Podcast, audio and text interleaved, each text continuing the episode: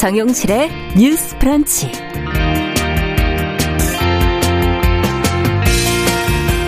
안녕하십니까 정용실입니다. 민식이법이 제정된 이후로도 어린이 보호구역에서의 교통사고가 계속되고 있습니다. 아, 그제 광주에서 어린이 사망 사고가 일어난 곳은 지난 5월에도 사고가 났는데 신호등이 설치돼 있지 않았고요. 운전자의 부주의도 여전했는데요. 자, 아이를 낳고 키우기에 너무 위험한 세상이 아닌가 하는 생각이 듭니다. 네, 코로나19 확산세가 심상치가 않습니다. 서울과 경기, 광주 지역에서 오늘부터 사회적 거리두기 1.5단계가 이제 시행이 됩니다. 무엇이 변화되는지 살펴보도록 하겠습니다.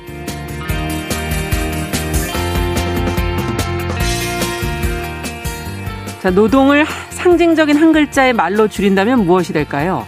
땀이라는 말 정도로 압축할 수 있지 않을까요? 자, 오늘 동네 책방에서 땀 흘려 일하는 사람들의 이야기를 담은 희곡책을 한 권 소개해 드리겠습니다. 아, 잠시 후 시작하겠습니다. 기다려 주십시오. 아, 목요일에 정용실의 뉴스 브런치 문을 엽니다.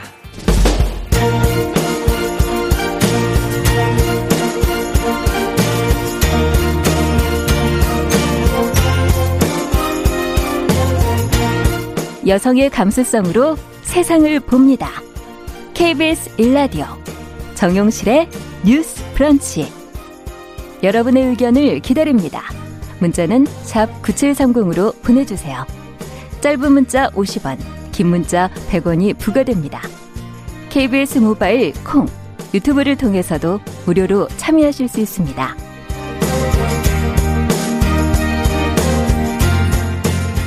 네, 정용실의 뉴스 브런치는 항상 여러분들과 함께 프로그램 만들어가고 있습니다. 오늘 어, 3617번님 어, 시흥 광명인데 비가 많이 온다고 어, 의견 보내주셨고요. 오영찬님도 빗길에 좀 안전운전 하자는 의견도 보내주셨고요. 아카시즈님 뉴스를 보니까 너무 답답하더라 이런 의견도 보내주셨습니다. 자, 뭐 유튜브로도 한 480분 정도 들어오셨고요. 어, 고 제이슨 님, 써니스카이 님, 최희철 님 이렇게 들어오셨네요. 감사합니다. 자, 이제 저희도 코너를 첫 코너 뉴스픽으로 시작을 해보죠. 더 공감 여성정청구세 송문희 박사님, 안녕하세요. 네, 안녕하세요. 네, 전혜연 사평론가 안녕하십니까? 네, 안녕하세요. 자, 뭐 저희가 다시 이제 코로나가 좀 심각해지고 있어서 마스크를 다시 쓰면서 이제 방송을 해서 조금 답답하시겠지만 좀 양해 부탁드립니다. 어, 첫 번째 뉴스는 이 공수처장 후보 추천이 결국 불발됐다는 보도가 나와서 이유가 무엇인지 그럼 앞으로는 어떻게 되는 것인지 어, 좀 하나하나 좀 살펴보도록 하죠. 송 박사님께서 좀 정리해 주시겠어요? 네. 어제가 공수처장 후보 추천위원회가 3차 회의를 했는데요. 네. 이 어제 18일은 더불어민주당이 데드라인으로 정한 날짜였습니다. 네. 근데 결국 결론을 내지 못하고 사실상 활동을 종료했습니다. 아. 어제 투표에 들어가서 이제 세 차례 투표를 했는데 네. 7명 중에 6명 이상 득표를 해야지 추천이 가능한데요. 네네. 추천 그, 그 중에서 대한변협이 추천한 김진욱 헌법재판소 선임 연구관과 네. 추미애 장관이 추천한 전현정 변호사가 각각 다섯 표를 얻었습니다만 음. 거듭된 투표에서 여섯 를 얻지를 못했기 때문에 그냥 넘어간 겁니다. 네. 그래서 여기에 대해서 야당 추천위원들은 후보를 재추천하기 위해서 또 회의를 하자라고 얘기했지만은 위원회 결의로 더 이상 활동을 하지 않기로 한 겁니다. 음. 만약에 추천위원 3분의 1 이상 즉 3명의 속개 요청이 있거나 국회의장이나 그 공수처장 후보 추천위원장이 소집을 요구하면은 회의가 다시 열릴 수는 있습니다만 네. 지금 그 야당인 국민의힘 빼고 빼고 두 명 빼고는 나머지 다섯 명이 다 활동 종료에 동의했기 때문에 음. 다시 열리긴 힘들 것 같습니다. 여기에 대해서 이유가 무엇이냐?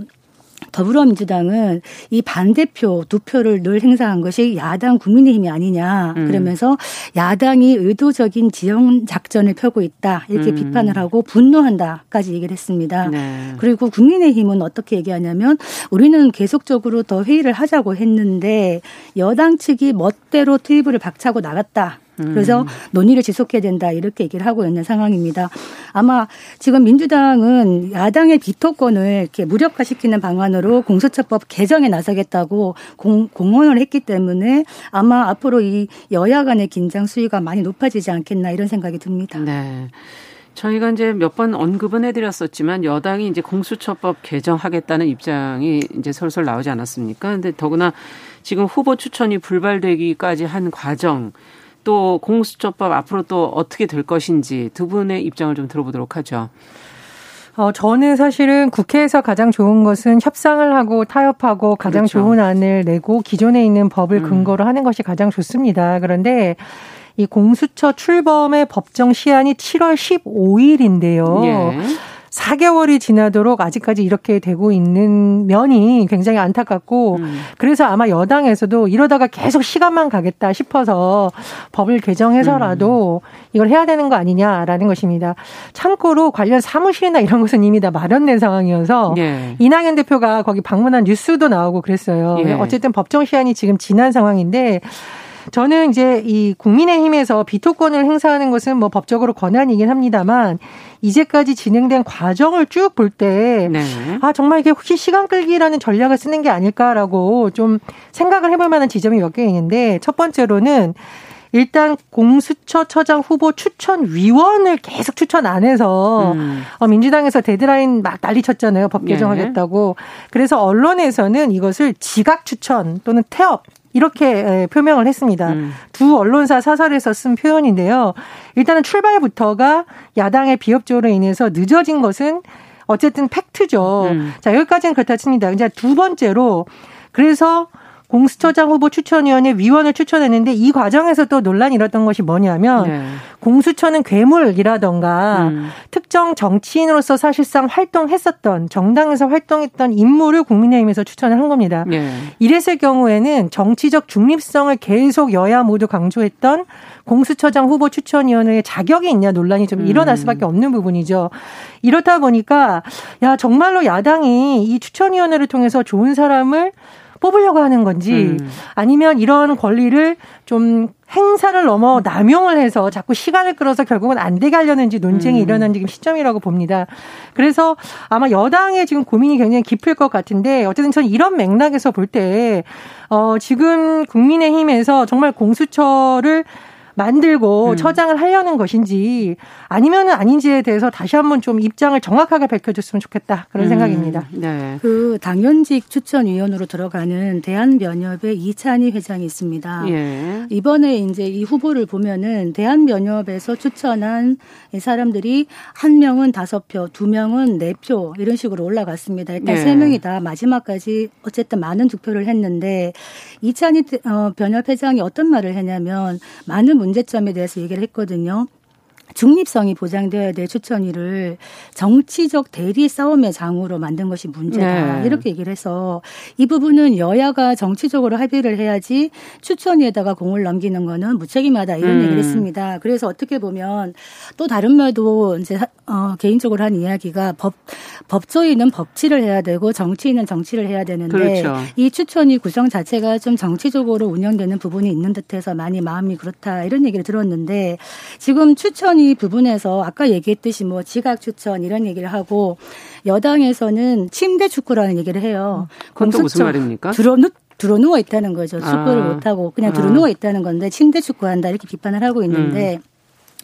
국민의힘이 말하자면 침대 축구를 했다고 치면 더불어민주당이 어떻게 반응을 할 거냐. 음. 아예 침대를 빼버리겠다는 거죠. 그게 음. 지금 공수처 이제 의결수를 바꾸는 거죠. 음. 지금 여섯 명이 아니라 다섯 명 정도로 어, 찬성하면은 추천할 수 있도록 지금 개정안을 바로 바로 시행을 하려고 지금 본회의 통과를 하겠다 이렇게 나오고 있는데 네. 이거를 국민의힘이 막을 수가 없어요. 지금 상황에서는 그래서 어떻게 보면 애시당초 야당의 비토권 이 두명두 자리를 준 것이 공수처 만들어서 대통령이나 권력이 마음대로 하는 거 아니야? 이런 비판에 대해서 이런 의구심에 대해서 야당 비토권 두 개 줄 테니까 대통령 마음대로 운영되는 일 절대 없을 것이다 이렇게 얘기를 했는데 야당의 비토권을 만약에 삭제하는 방향으로 개정을 한다. 그러면 네.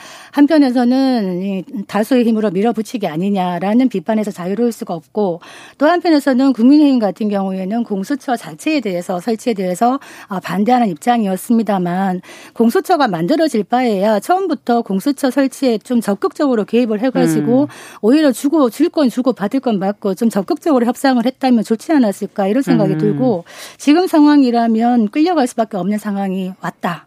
다음으로 음. 지켜봐야 되겠습니다. 네. 그 후보 추천이 된다고 해서 그 사람이 이제 대통령 추천해서 두 명을 추천하면 대통령이 한 명을 지명을 합니다. 그렇죠. 되는 것이 아니에요. 음. 인사청문회를 또 해야 됩니다. 음. 그러니까 이게 검증 과정이 굉장히 까다롭게 되어 있기 때문에 검증을 잘하기 위해서 시간이 음. 더 필요하다라는 말이 일부분 맞을 수도 있지만 일부분 또 정치적으로 보면 의심이 될 수 있는 지점이죠. 음.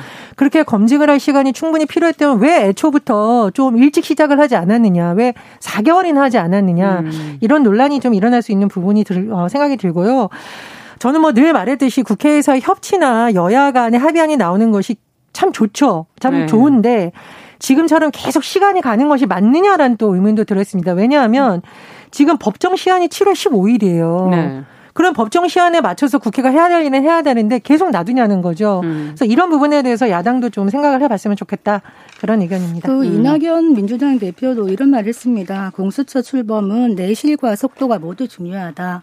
신속하게 출범하는 것도 중요하지만은 후보자를 제대로 검증하는 것 필요하기 때문에 음. 이왕 늦어진 거 뭐 18일 데드라인이라고 합니다만 그 데, 데드라인 자체도 사실은 협상할 수 있는 부분이고 이 부분에 대해서 저는 어 같이 협상을 더 해 나가야 되는 부분이 있다. 만약에 협상이 되지 않고 그냥 개정안이 법이 통과돼 가지고 공수처가 출범했을 때 제가 걱정하는 것은 그 안에 있는 독소 조항 하나가 음. 많이 걸립니다. 어떤 거냐? 다른 수사기관이 범죄를 수사하는 과정에서 많이 만일에 고위 공직자의 비리나 범죄를 인지하게 되는 경우에는 네. 그 사실을 공수처에다가 통보해야 되는 거죠. 통보. 네. 그렇다면 이 우리가 공수처의 설립 목적 자체가 권력을 권력의 비리를 조사하는 것인데 이것이 잘못 쓰여질 수 있는 독소 조항이다 이런 얘기를 많이 하고 있는데 만약에 개정법이 통과가 된다면은 이 부분을 시행 규칙이나 여러 가지를 통해 갖고 보완을 하는 작업은 꼭 필요하다 이 말씀드리겠습니다. 네, 국민의힘에서 공수처 수사 대상은 부패 범죄로 제한하고 음. 기소권 삭제하는 내용의 공수처법 개정안 발의한 건 이미 뉴스에다 나와 있습니다. 그러니까 음. 법적으로 문제가 있는 부분은 다시 법 개정을 통해서 해야 되는 것이 절차상 맞는 것이에요. 네. 그러니까 법 개정에 있어서 어떤 지금 법에 되어 있는 부분을 어, 우리가 보기에는 맞지 않는다고 해서 그걸 또 협상을 할 수 있는 부분은 또 문제가 생길 수가 있습니다. 그래서 제가 뭐 눈에 얘기하건데 여야 간 협상이 잘 되면 좋겠습니다만 제가 보기엔 이제 양측의 신뢰가 많이 훼손된 상태인가 아닌가 생각이 들고요. 어, 그런 점에서 뭐 여야의 앞으로 논의 과정을 더 지켜봐야겠습니다만 민주당이 법 개정안에 나설 가능성이 음. 조금 높다. 아, 뭐 이렇게 전망이 됩니다. 네. 자, 추후에 또 어떻게 될지는 저희가 또 계속 지켜보면서 공수처장 후보 추천 관련 또 공수처법이 어떻게 되는지 법 개정이 되는지도 지켜보도록 하겠습니다. 자, 어제 사실 보도가 나왔던 그제였나요? 예, 그제군요. 그제 광주 어린이 보호구역에서 지난 5월 교통사고가 난 데 이어서 또다시 사고가 났고요. 결국은 어린이가 사망을 했습니다. 아마 이 관련 뉴스들은 보신 분들도 꽤 있을 것 같은데 어, 어린이 보호구역이고 이미 사고가 났던 지점인데도 불구하고 왜 신호등조차 없었던 것이냐 하는 의문을 제기하는 분들이 많았고요. 이에 관한 또 보도들이 계속 후속 보도들이 조금 더 이어져서 나왔습니다. 왜 그런 것인지 사고 이후로 무엇을 개선한 것인지 저희가 좀 이 대목을 짚어, 짚어보면서 어린이 보호구역 문제를 어떻게 그러면 처리해야 될지도 같이 한번 고민을 해보도록 하죠. 예, 광주 어린이 보호구역 스쿨존 교통사고 이 장면이 이제 뉴스에도 많이 나오고 해서 많이 보셨을 텐데 네. 굉장히 안타까운 것이 어머니가 지금 새 자녀를 데리고 어린이집에 등원하는 과정인데 예. 처음부터 여기 신호등이 없다 보니 어머니가 그 차를 그 앞에 유모차를, 유모차를 세워놓고 예. 기웃기웃대고 있죠. 예. 그러다가 거길 건너려고 하는데 화물 트럭이 와서 사고가 발생을 예. 했고 지금 두 살 여아는 사망하고 지금 어머니와 딸은 치료 중인 음. 것으로 지금 전해지고 있습니다. 네. 그런데 이게 굉장히 문제가 뭐냐면요. 같은 장소에서 지난 5월 달에도 7살 초등학생이 제한 속도를 어긴 차량에 머리를 음. 심하게 다친 사고가 났었다는 아. 겁니다.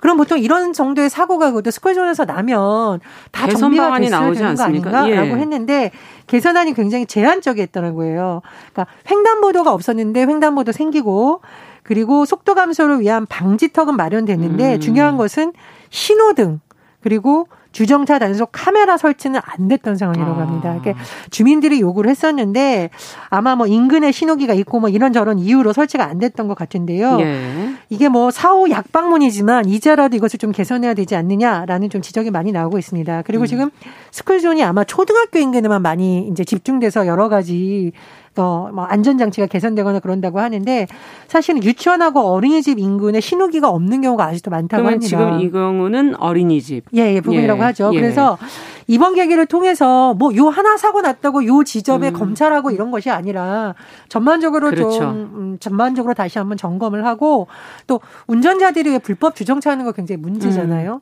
그리고 아까 말씀드렸듯이 네. 제한 속도 어기는 거 그것도 문제죠. 그렇죠. 민식이법이 예. 발효됐지만 아직까지 안 되고 있는데 음. 그런 부분에 대한 개선도 필요하다는 지적이 나오고 있습니다. 지금 민식이법 저희가 계속 얘기하지만 시행되고 있는데도 사고 당시에 그 보면은 주변 운전자들이 좀 무심한 상태가 아니었나 하는 그런 지적들을 많이들 하고 계시고요.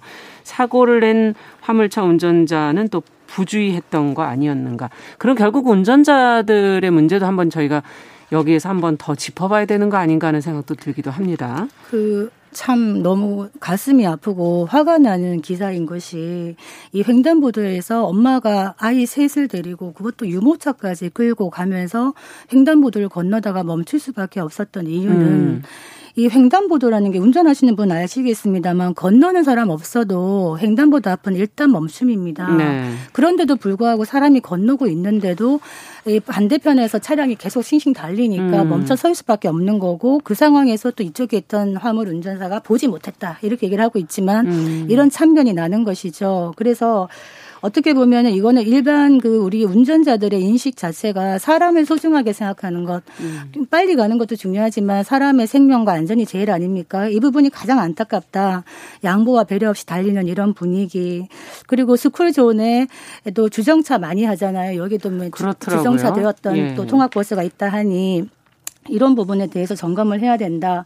아까 사후 약방만 약방문 얘기했습니다만 신호기라든가 주정차 단속 카메라 설치해달라고 그렇게 얘기를 했는데 안 하고 있었다는 거죠. 이 부분은 행정에서 비었던 부분이 아닌가 안타깝고 6개월 전에 똑같은 데서 7살짜리 아이 아까 말씀하셨듯이 아이가 사고가 음, 나서 음. 5개월간을 병원 생활을 하다가 겨우 퇴원을 해가지고 할아버지 손잡고 또 등교를 하는데 그 마당에 또 이 목격을 했다는 거 아닙니까? 저는 저는 참 이것도 너무 가슴 아픈 이야기고 이 부분에 대해서는 처벌이나 뭐 시설 개선도 음. 물론 중요합니다만 운전자의 인식 개선이 더 시급하다 음. 이런 생각이 들었습니다. 네.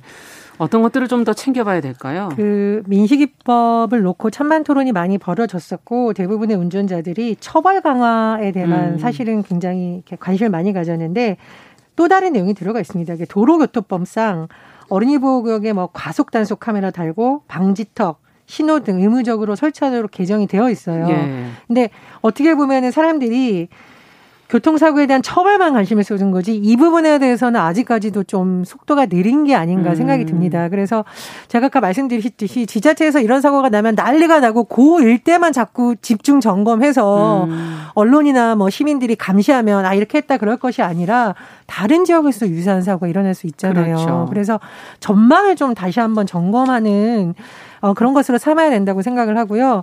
운전자들 말씀을 해주셨는데 제가 이렇게 지방 출장을 가서 가다 보면 인 사람이 없는 지역에서 횡단보도에서 멈추는 차량이 그렇게 많지 않습니다. 음. 심지어 신호등이 파란불이라서 사람들이 건너고 있는데도 쌩쌩 달리는 경우가 아, 있어요. 아, 그래서 위험하네요. 정말 안타까운 현실이지만 저는 이 단속 카메라에 대해서 뭐 비판 의견도 있습니다만 좀 운전자들의 주의를 환기시키기 위해서 오히려 필요하죠. 이런 위험 지역에는 음. 카메라도 좀 적극적으로 설치해야 되는 건 아닌가 그런 생각이 듭니다. 음. 자, 앞으로 좀 개선되길 저희도 기다려 보면서 또 후속 뉴스가 나온다면 또 챙겨보겠습니다.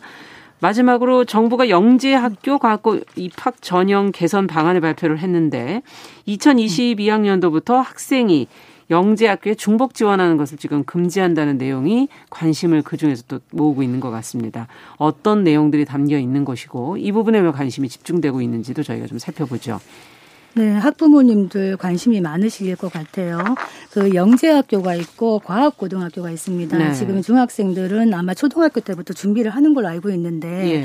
여기가 이제 과도한 입학 경쟁이 있고 사교육을 심하게 한다. 예. 이런 이야기가 있어 왔죠. 그래서 현재 지금 중학교 2학년이 고등학교 입학하는 2022학년도부터는 예. 입학 전형을 개선할 거다. 교육부가 어떻게 밝힐 거냐. 일단은 그 지금 8개 전국의 영재학교가 있거든요. 있거든요. 네. 이거를 학생들 간의 중복 지원을 금지합니다. 음, 지금은 한 군데밖에 지원을 못 한다는 그렇습니다. 얘기군요. 지금은 다 중복으로 할 수 있기 때문에 네. 중복 합격자가 나면은 입학 경쟁률도 올라가고 또 뭐 학사 운영이 힘들다 이런 아. 얘기를 하고 있는 것이고 네. 또이 아이들이 이제 고등학교 입시를 위주로 생각하다 보니까 정상적인 중학교 생활을 하기 힘들다. 음. 그래서 그 영재학교에 가는 전형 기간을 3월에서 8월에서 지금은 3월에서 8월까지 되어 있는데 이거를 6월에서 8월로 음. 늦추는 단축하는 거죠. 그다음에 과학고 같은 경우에는 8월에서 11월까지가 전형 기간인데 9월에서 11월로 단축을 하는 겁니다. 그러네요. 그리고 중장기적으로는 영재학교와 과학고 입학 전형 시기를 일원화하겠다. 이런 생각도 하고 있고 네. 또 중요한 것이 학생들이 관심을 가져야 되는 게 영재학교나 과학고의 입학 전형 평가 문항이 있죠. 예. 여기에 지금 지필 평가는 유지를 하지만은 어떤 단답식이나 이런 선다형 단답형 문항수를 음. 많이 줄이고 우리가 흔히 말하는 열린 문제라고 얘기하는 정답 개방성이 높다. 그럼 주관식. 예, 또 어떻게 보면은 어. 서술형 예. 이런 걸 늘리겠다. 그래서 이렇게 하면은 사교육의 어떤 폐해가 좀 줄어들지 않겠나 이런 음. 얘기를 하고 또 하나는 지금 그 재학생의 한 70% 이상이 수도권 출신이라는 겁니다. 네. 그렇기 때문에 이 영재학교의 편중을 해소하기 위해서는 지역 인재 우선 선발도 확대하겠다. 지역 이렇게, 할당을 한다든지. 네, 이렇게 하고 있는 예. 것이고 지금 뭐 서울과학고는 일정 부분 하고 있거든요. 예. 그리고 지금 영재학교 정도의 사교육이나 선행학습을 좀 억제하기 위해서 입학 전형 영향 평가제를 도입해 가지고 이 평가를 해봐 가지고 어떤 컨설팅이나 행정적 처분을 하겠다. 음. 우리가 이제 영재 학교나 과학고를 가는 게 첨단 시대에 미래 먹거리를 짊어질 인재를 키운다는 설립 목적인데 실제로 보니까 의대를 더 많이 갔더라. 아. 이, 런 이야기가 나오고 있는데 네. 그래서 이 학교들을 평가할 때 졸업생들이 실제로 이공계열에 갔느냐 음. 이 비율을 어, 포함해 가지고 학교의 책무성을 강화하겠다 이렇게 발표를 한 겁니다. 네. 자, 뭐, 이, 이 개선 방향에 대해서도 좀 의견을 들어보고 싶고요. 그 중에서도 앞서 중복 지원에 대해서 관심이 많다고 했는데 그 부분에 대해서 또 의견을 좀 두 분께서 좀 주시죠. 저는 이제 중복 지원도 중복 지원인데 선행 학습을 할 수밖에 없는 시험 전형이 계속되어 있다면 음. 그건 사실상 미리 학원에 가서 배워오라는 얘기잖아요. 그렇죠. 네, 지금 교육부가 2020학년도 영재학교 8개 학교의 총 문항을 다 뭐 분석을 해봤는데 네. 중학교 교육 과정을 준수하지 않은 문항이 수학에서 18.5%, 과학의 음. 9.4%다. 그럼 이건 중학교에서 배운 내용이 아니라 고등학생이나 뭐 고등학생 정도가 음. 풀수 있는 문제라고 하면 선행이 됐느냐? 그렇죠. 이거는 예. 그리고 일반 학교에서 안 가르쳐 주면 결국은 사교육을 받아서 준비를 해 와라 이런 거잖아요. 음. 그리고 저는 중학생의 고등학교 과정을 미리 배우는 것이 창의력과 무슨 상관이 있느냐 음. 좀 그런 의문이 듭니다. 그래서 이런 입시 전형을 조금 뭐 창의력이라던가 종합적 사고력을 기른 쪽으로 바꾸는 노력은 필요하다고 보는데 음. 다만 우리나라는 시험 제도가 취지는 좋은데 실제로 적용됐을 때는 그 취지에 못 따라하는 경우가 많기 때문에 음. 이건 현장의 목소리라던가 전문가들과의 활발한 좀 소통이 음. 필요하다고 보고요. 두 번째로 저는 이제 지역 쿼터제에 대해서 예. 아직까지 뭐 그 완전히 뭐 강제적인 쿼터제는 아닌 거 권고 정도인 것으로 보이는데 네. 확대가 될 필요가 있다고 생각을 합니다. 말씀을 드렸듯이 미리 사교육을 잘 선행해서 사지문답형에서 1번이냐 3번이냐를 음. 잘 고르는 학생만이 사실 영재라고는 할 수는 없는 거죠. 네. 그리고 일부 학생들의 경우에 보면은 영어는 잘 못하지만 과학적 분야에서 뛰어나다던가 그렇죠. 아니면 수학은 잘 못하지만 논리력이 뛰어나다든가 여러 분야의 영재가 있을 수가 있는데 그런 학생들이 다 수도권에 몰려 있다는 건 말이 안 되는 거죠. 음. 이것도 어떻게 보면은 사교육의 영향이라고 볼 수 있다 어, 있거든요. 그래서 음. 지역 인재를 좀 많이 확대해 주는 것은 또 여러 가지 면에서 긍정적이라고 봅니다. 그 지금 이거를 듣고 계시는 학부모님들은 좀 웃고 계신 분도 있을 거예요. 그러니까 학교 교육 현실을 한번 들여다보자. 우리가 영재 고등학교나 과학 고등학교만 선행 학습을 하는 사교육이 음. 폐해가 있는가? 솔직히 말씀드리면 일반 고등학교도 다 사교육을 하고 있어요. 거의. 음. 그렇기 때문에 제가 늘 강조하지만 한국의 공교육이 무너지고 있기 때문에 사교육 시장으로 내몰리고 있다. 학부모와 학생이. 그래서 공교육을 제대로 살려야 된다 얘기를 하는데 있는데 음. 영재학교나 이런 과학고에서 영재 왜 이런 학교를 만드느냐 우리가 그렇죠. 기본적으로는 수월성 교육이라고 합니다. 수월성 교육 물론 어, 교육의 기회 균등은 매우 중요한 사안입니다만 수월성 교육이라는 거는 남들보다 빼어나고 우월한 능력을 가진 학생들의 그거를 키워주는 교육이거든요. 우리가 아이들을 보면은 다 재능이 천차만별이고 타고난 능력이 다 다른데 실제로 교육부는 영재들이 사교육으로 만들어지고 있다라는 측면에 좀 초점을 맞추는 것 같은데 일정 부분은 그런 현실도 있습니다만 음.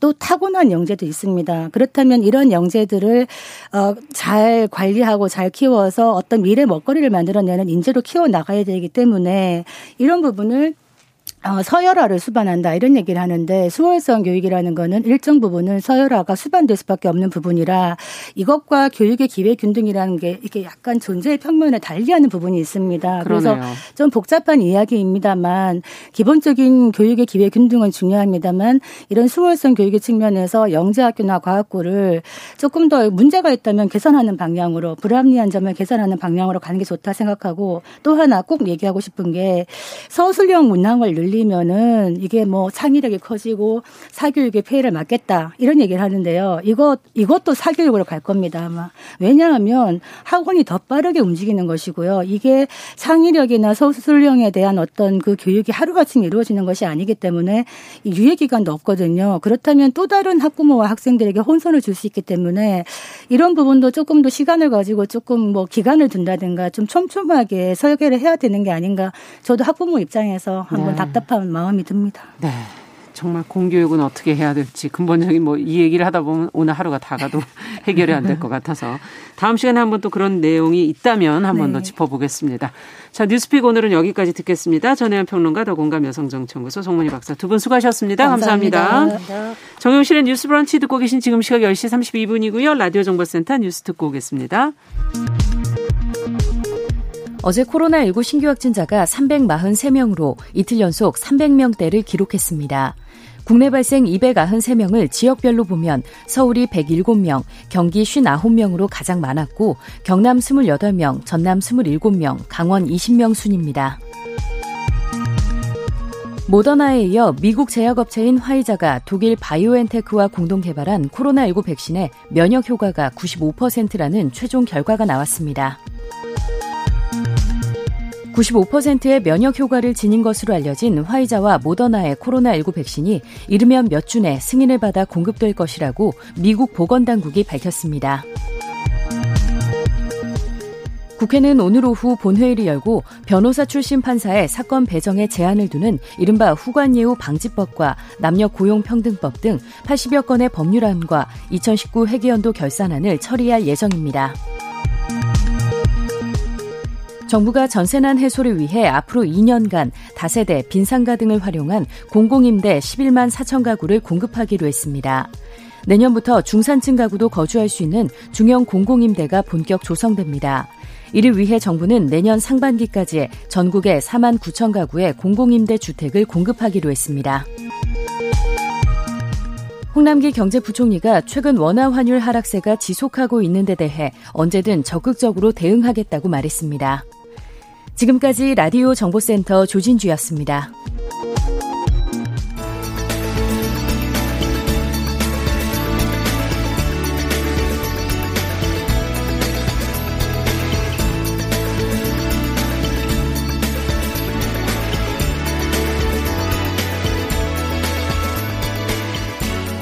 세상을 보는 따뜻한 시선. KBS 일라디오 정용실의 뉴스 브런치. 매일 아침 10시 5분 여러분과 함께합니다. 네, 정용실의 뉴스 브런치 듣고 계신 지금 시각 10시 34분입니다. 자, 이번에는 인터넷 검색어를 통해서 네티즌들의 관심사를 좀 살펴보도록 하겠습니다. 검색어 뉴스, 오늘도 시선 뉴스 박진아 기자 자리해 주셨습니다. 어서 오십시오. 네, 안녕하세요. 자, 오시는 길에 비 많이 오죠? 어, 네. 비가 좀 네. 와서 운전하시는 분들 또 대중교통 이용하시는 그쵸. 분들 진짜 조심하셔야 될 것 같습니다. 네.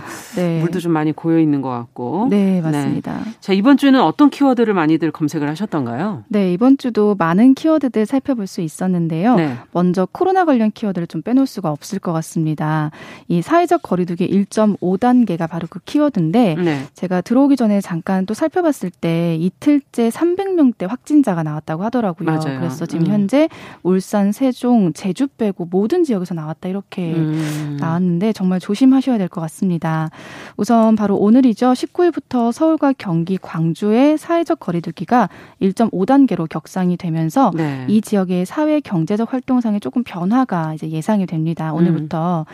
식당이나 카페 또 결혼식장, 장례식장에서 인원이 제한이 되고요. 네. 영화관이나 공연장에서 좌석 뛰어앉기 또 음. 프로스포츠 경기의 관중이나 대면 예배도 전체 수용 인원의 30% 이내로 음. 제한이 됩니다. 네. 자, 이런 내용들을 좀, 어, 변화가 계속 있기 네. 때문에 잘 챙기시지 않으면은. 맞습니다. 또 놓치실 수가 있을 것 같아서 걱정이고요. 네. 딴 것보다 확진자가 줄어야 되는데 지금 추세가 주는 음. 추세가 아닌 것 같아서 좀 걱정스럽기도 하고. 네. 지금 1.5단계 얼마나 지속이 되는 걸로 지금 얘기가 되고 있나요? 네. 우선 지금 좀 전 말씀드린 것처럼 서울과 경기 그리고 광주 거리두기가 오늘 0시부터 1.5단계로 이제 올라간 건데 네. 우선은 이 1.5단계 단계가 일단은 시행일로부터 2주간 우선 적용이 음. 됩니다. 네, 그에 따라서 시설별 방역 조치가 한층 강화가 되고요. 네. 특히 시 자치구 추적조사 지원팀을 30명에서 190명으로 확대 운영하기로 음. 했습니다. 이 1.5단계 시행은 지역별로는 조금 차이가 있고 네. 제가 말씀드리는 이 순간에도 사실 조금씩 변화가 있을 수 있어서 아. 정말로 지역별로 잘 챙기셔야 되는데요. 지자체별로 챙기셔야 네. 되는 거죠. 네, 네, 맞습니다. 우선 인천의 경우는 오는 23일 0시부터 1.5단계가 시행이 음. 되고요. 강원도는 시군구 위험도 평가를 좀 거쳐서 네. 확진자가 비교적 많은 영서 지역에 대해서만 1.5단계 격상을 검토 중에 있습니다. 아. 또 이들 광역단체와 별개로는 충남 천안, 아산, 강원 원주, 전남 순천, 광양, 여수시 등 일부 기초단체는 앞서서 먼저 선제적으로 1.5단계로 격상한 상태입니다. 아, 그렇군요. 네. 자, 매장이나 매장도 혼란스러울 수도 있기 때문에 그렇죠. 일하시는 분들이나 또 시민들 어떻게 해야 할지 좀 이제 정확하게 알아야 될 것 같아서요. 그것도 네. 한 번만 좀 짚어주시죠. 맞습니다. 우선 매장도 정말 종류가 많기 때문에 말씀하신 것처럼 예. 많이 혼란스러울 수 있는데요. 우선 코로나19 감염 우려가 좀 큰 중점 관리 시설 그러니까 클럽을 비롯한 유흥 시설 5종, 또 직접 판매 홍보관, 노래 연습장, 실내 스탠딩 공연장, 식당, 카페 이런 시설에서는요. 시설 면적 4제곱미터당 한 명으로 이용 인원이 우선 제한이 됩니다. 네. 그리고 우리 마스크 착용하고 출입자 명단 요즘은 이제 많이 그래도 익숙해지셨잖아요. 그렇죠. 네, 그리고 환기, 소독 이런 게 의무화되고요. 업종별로 추가 제한 사항을 보면 이 유흥 시설 같은 경우는 춤추기나 좌석 간의 이동 자체가 금지가 음. 되고요. 네. 방문 판매 등 직접 판매 홍보관은 밤 9시 이후에는 운영을 할 수가 없습니다. 음. 또 노래 연습장에서는 음식 섭취는 금지가 되지만 물이나 무알콜 음료는 섭취할 수 있습니다. 음. 또한 번 이용했던 룸이면 이게 소독을 거쳐서 30분 이후에 재사용이 가능합니다. 그렇군요. 마트나 백화점 같은 것도 사람 많이 모이는데 이런 곳은 네. 어떻게 됩니까? 사실 저도 이게 좀 궁금했거든요. 예. 근데 상점이나 마트, 백화점 백화점은 일단 인원 제한은 없습니다. 아. 인원 제한은 없는데 이렇게 일반 관리 시설에서도 마스크 착용, 출입자 명단 관리, 환기 소독 등은 공통으로 의무화가 음. 되고요. 이런 방역 수칙을 준수하지 않으면 시설 관리자 운영자에게는 300만 원 이하, 이용자에게는 10만 원 이하의 과태료가 부과됩니다. 음. 한편 또 어린이집도 많이 궁금해 하시는데 네, 어린이집 포함한 사회 복지 시설은 철저한 방역 하에 계속 운영할 수 있습니다. 네.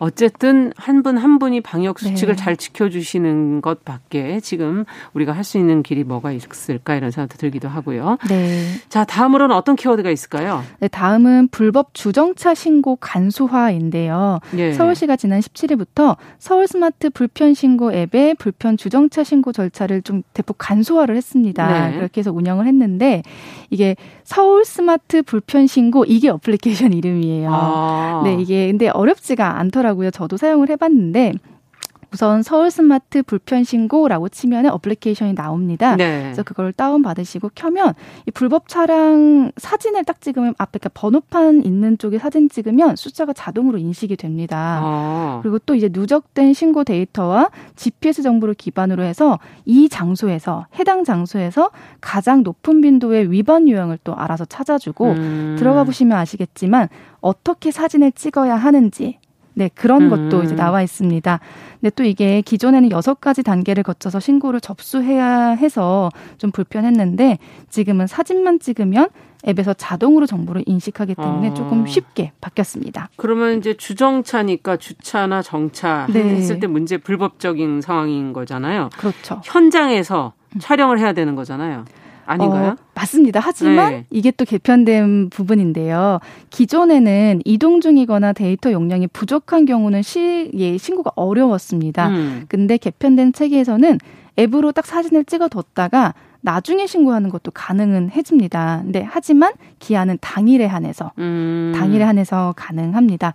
또 이 앱을 통해서 보도나 횡단보도, 교차로 그리고 버스 정류소, 소화전, 소방활동 장애지역, 버스 전용차로, 자전거 전용차로, 어린이 보호구역 이렇게 아홉 개 유형에 대해서도 신고를 할 수 있는 건데요. 네. 이 기존에 불편했던 사항들을 좀 많이 개선했는데 사실 이게 서울시에서는 이게 뭐 신고하세요 이런 의미가 아니라 음. 이 불편 사항을 언제 어디서든지 이렇게 신속하고 올려라. 네 편리하게 네. 그걸 개선해 나가는 창구로 좀 이용했으면 아. 좋겠다. 네 이런 의미로 전달했습니다. 그렇군요. 네. 어쨌든 이름은 서울 스마트 불편 신고. 네, 맞습니다. 예, 예. 개선의 창구로 좀 많이 활용됐으면 좋겠고요. 마지막 어떤 키워드가 있나요? 네, 마지막은 방송인 후지타 사유로 인해서 좀 이슈가 됐습니다. 난소 음. 노화인데요. 음. 최근 방송인 사유리 씨가 정자를 기증받아서 출산한 것이 좀 화제가 됐습니다. 예, 예. 예 그래서 사유리 씨는 이 검사를 위해서 산부인과를 갔다가 음. 본인의 난소 나이가 48이라는 거를 듣고 이제 본인 원래 나이는 이보다 젊잖아요. 네네네 그렇죠. 그래서 예. 임신을 해야겠다 이렇게 결심을 했다고 합니다. 그래서 예. 아니 젊은데도 왜 이렇게 난소 나이가 이제 노화가 그러니까 이게 되는지 몸의 나이와 실제 나이가 다른 조금씩 다를 수 있다고 합니다. 거죠? 예, 예. 맞습니다. 음. 네, 그래서 많이들 궁금해하셨는데요. 우선 여성의 가입력에 가장 밀접한 연관이 있는 게 이 난소 안에 난자가 있습니다. 예. 난자 수랑 이제 연관이 있는 그렇군요. 건데 네. 여성은 어머니 뱃속에 딱 잉태가 됐을 때부터 그 일정량의 난자 개수를 보유하고 있다고 음. 합니다. 근데 이 난자 개수가 시간이 지날수록 점차 줄어드는 특징을 갖고 있어서 네. 그래서 노화가 된다 이렇게 표현을 하는 겁니다. 네. 그러니까 태어날 때 정해져서 갖고 나오는 거다. 태어날 때가 아니라 잉태됐을 때. 잉태됐을 때. 네, 예. 저도 이게 너무 신기하더라고요. 아, 신기하네요, 진짜. 네, 정말 잉태됐을 때부터 이제 아. 여자 성별이면 갖고 있는 건데 평균적으로 임신 20주 태아 시절에 난자 보유량이 가장 많다고 합니다. 이때는 임신 20주. 네, 그래서 이때 무려 600에서 700만 개 정도가 되었다가 오. 태어날 때 태어날 때 1에서 200만 개로 좀 줄어들게 된다고 합니다. 이게 막 개수가 왔다 갔다 하는가 보죠. 엄청. 예. 예. 그러면서 음. 보통 사춘기 때 월경이 시작하면서 30만 개 정도로 다시 줄어들고요. 음. 지금 말씀드린 게 보통 평균 난소 개수이기 때문에 이것보다 좀 적다면 난소가 조금 노화됐다라고 음. 보실 수 음. 있는 이제 그런 기준치인 거거든요. 예. 네, 그러면서 시간이 지날수록 점점 감소를 하고 우리나라 여성의 평균 폐경 연령인 50세 무렵에는 약 예. 1,000개 미만이 남습니다. 아. 예, 보통 이 과정에서 35에서 37세부터 본격적으로 난자의 개수가 감소하게 되는 겁니다. 아, 감소하는 게 35세에서 37세. 네, 평균적으로. 그래서 예. 산부인과 같은 데 가도 여성들이 이제 고위험 산모로 넘어가는 기준이 음. 보통 이 기준으로 아, 있거든요. 아, 그렇군요. 네, 맞습니다. 네. 그러면은 어떻게 하면 더 건강하게 음. 예, 난소의 기능을 더 좋게 할 수 있는 방법은 뭐 없는 건가요?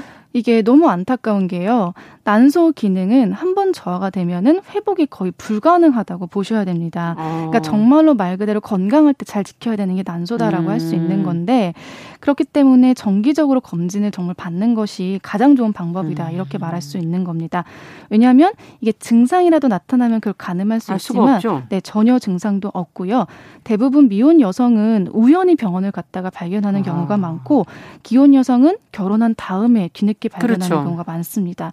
네, 그래서 아직 뭐 젊으니까 괜찮겠지가 아니라 뭐 음. 추후 굉장히 미래라도 나는 임신을 할 거야라는 계획을 가진 여성이라면 음. 반드시 정기적으로 주기적으로 병원을 찾아야 되고요. 혹시나 또 어머니나 자매 중에 그렇죠. 조기 폐경을 겪은 가족 구성원이 있다면 음. 반드시 병원을 찾아서 혹시나 내가 조기 폐경 고위험군은 아닌지 아. 이걸 알아보는 것도 필요하다고 합니다. 네. 이번 주 소식 잘 들었습니다. 어, 검색어 뉴스, 시선 뉴스 박진아 기자와 함께 했습니다. 감사합니다. 네, 감사합니다. 우리는 만났다. 월요일부터 금요일까지 오전 10시 5분엔 뭘 해요? 참고로 말하지만 정용실의 뉴스 브런치를 들어요.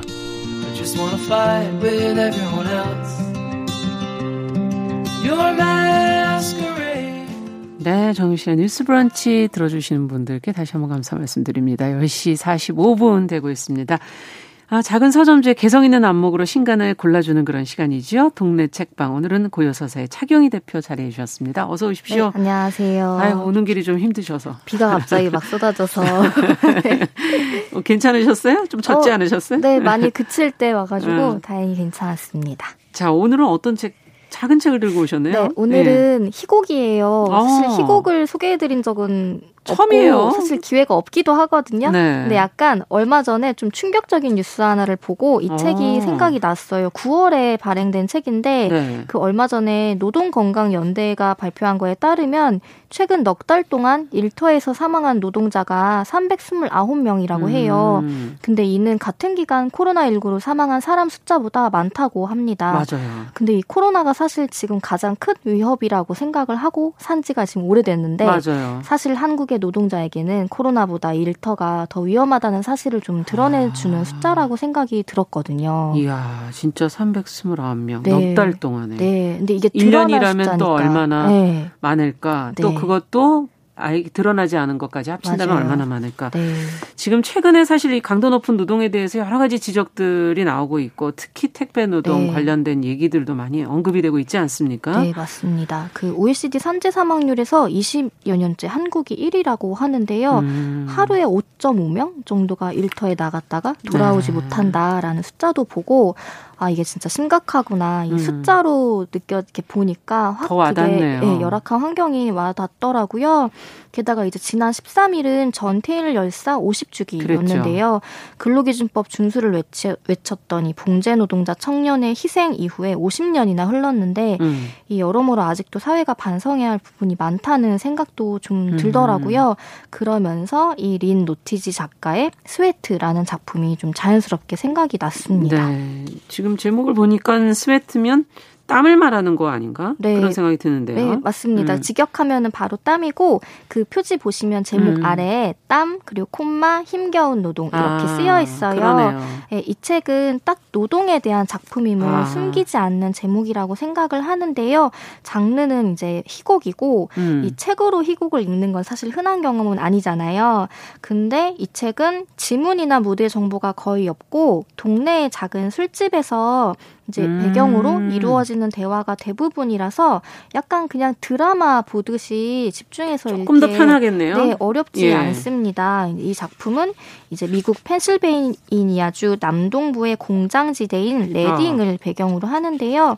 시기적으로는 2008년과 2000년을 오갑니다. 네, 음. 네, 주요 사건은 2000년을 시기적 배경으로 삼고 있습니다. 가까운 시기라서 그렇게 네. 예, 부담스럽지도 않고. 네, 맞습니다. 어, 미국의 노동에 대해서 그러면 다른 희곡이라고 봐야 되는 네, 겁니까? 아마 왜 하필 2000년과 2008년인지 궁금해 하실 분들도 계실 텐데요. 2008년은 그 미국의 경제 대선. 위기가 네, 있었던 네, 맞아요. 대선이기도 했고. 네, 대선 예. 앞뒤이기도 하고 음. 경제 위기가 큰 이슈이기도 하고 하고 예. 근데 그 경제 위기가 오게 된 이제 이유를 이유가. 꼭 집을 수는 없겠지만 신자유주의라는 이 말들이 맞아요. 많이 떠돌던, 떠돌던 시기잖아요. 이 작품의 뒤에 해설에도 나와 있지만 2000년은 이 미국이 북미 자유협정 음. 즉 나프타가 94년 발효된 이후에 그 서서히 그 결과가 드러나면서 음. 대기업들에 이어 중소기업들까지 멕시코로 떠나거나 아니면 이 중국의 저가 생산품에 대응한다는 아. 핑계로 굉장히 무참한 구조 조정이나 아니면 아예 사업장을 그렇죠. 폐쇄해버리는 그런 일들이 이어지던 시기입니다. 음.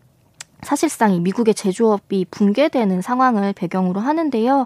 그런데 제가 앞에서 이제 우리나라의 산재 사망자 얘기를 꺼내놓고 왜 미국의 노동 상황에 대한 책을 소개하나 예. 의아하게 생각하는 분도 계실 수도 있을 것 같아요. 맞아요. 근데 국내 노동 현장에 대한 좋은 책들도 많긴 한데 이 책 스웨트를 읽는 경험이 제가 좀 색다르게 어. 느껴졌거든요. 그 다른 나라의 이야기라고 생각하면서 읽다가도 이 신자유주의 이후에 노동자에 대한 음. 존중이 사라진 열악한 노동 환경에 대한 보편성 같은 거를 좀 깨닫게 되기도 했고 네. 우리 사회의 문제를 이제 타국의 배경으로 보다 보니까 조금 더 객관화해서 보는 아. 그런 계기가 돼서 오늘 좀 소개를 해드리고 싶었습니다. 그래요. 어떻게 네. 보니까 신자유주의 이후에 좀 더 그런 느낌들이 네. 어, 좀 노동 강도도 좀 강해지고 조금 네. 더 열악해지는 거 아닌가 하는 생각도 하게 됐네요. 맞습니다. 예. 그 이후에 여파들이 이제 전 음. 세계적으로 음. 노동 시장에 남아 있는데 네. 지금 상황이 왜 이렇게 됐지를 약간 돌아보는 계기 같은 것도 음. 되기도 했어요. 줄거리를 소개를 해드리자면 거의 매일 밤 이 레딩의 작은 바에 모이는 공장 음. 노동자들의 얘긴데요. 총 9명이 등장을 하고 네. 이들은 같은 파이프 공장에서 일했, 일했거나 일하고 있는 사이들인데 이 2000년에 공장에서 강제적인 정리 해고가 이루어지면서 이들 음. 사이에 어떤 비극적인 사건이 일어납니다. 어. 이게 이제 주요 줄거리인데 이 작품이 절묘한 거는 이 보통 노동 이슈라고 생각을 하면 그렇죠. 공장의 뭐 관리자나 고용주 음. 그리고 이제 노동자들이 대립하는 그런 이야기를 떠올리실 텐데 그런 게 주가 아니라 오히려 비슷한 처지였던 음. 사람들이 위기를 겪게 되자 그동안은 드러나지 않았던 인종 간의 차별이라던가 아. 이민자들에 대한 분노가 이 드라마의 갈등의 원인이 된다는 점이 좀 절묘합니다. 네. 그 본인들의 어찌 보면 불안한 상황 속에서 네. 더 타인 약자를 찾아서 오, 네. 그 안에서 또 뭔가를 어, 또 핍박하게 되고 서로 갈등하게 네. 되는 그런 모습인 거군요. 오, 네, 맞습니다. 실제로 이 읽다 보면은 누가 더 약자인가를 겨루는 느낌이 들어서 좀 아, 굉장히 많이 이게 참 건강치 않은 사회의 네, 좀 마음이 아파요. 특히나 여기에 이제 음. 트레이시, 신시아, 제시라는 서로 친구 사이인 중년 여성들이 등장을 아. 하는데 그 아들들까지도 서로 친구일 정도로 다 돈독한 사이였거든요. 오랜 세월. 네, 엄마들은 20년이 넘는 시간 같은 공장에서 음. 일을 해왔고 그의 아들들도 윗세대에 이어서 같은 공장에 다니는데 이 공장 노동자라는 말을 이제 음. 쓰면은 오해하실 수도 있지만 사실 이들은 레딩에서 굉장히 안정적인 수입을 음. 취하고 있는 그런 노동자 계층이었어요. 음. 근데 이들 사이에 그게 좀 붕괴 위기가 오면서 이 관계도 좀 깨지는 그런 위기가 오는 거죠. 이야. 이 바의 매니저인 스탠이라는 인물 역시 공장 노동자였지만 기계에 발을 좀 크게 다친 다음에 이제 그 일을 그만뒀고 바의 매니저가 됐고 네, 또 네. 다른 이제 오스카라는 이 바의 직원은 멕시코 이민자 3세대쯤 되는 음. 이런 설정 같아요. 그리고 또 하나 신시아의 남편인 브루시는 이전에 공장에서 먼저 해고가 된 다음에 약에 빠져서 좀 음. 절망한 상태로 살아가는 인물입니다.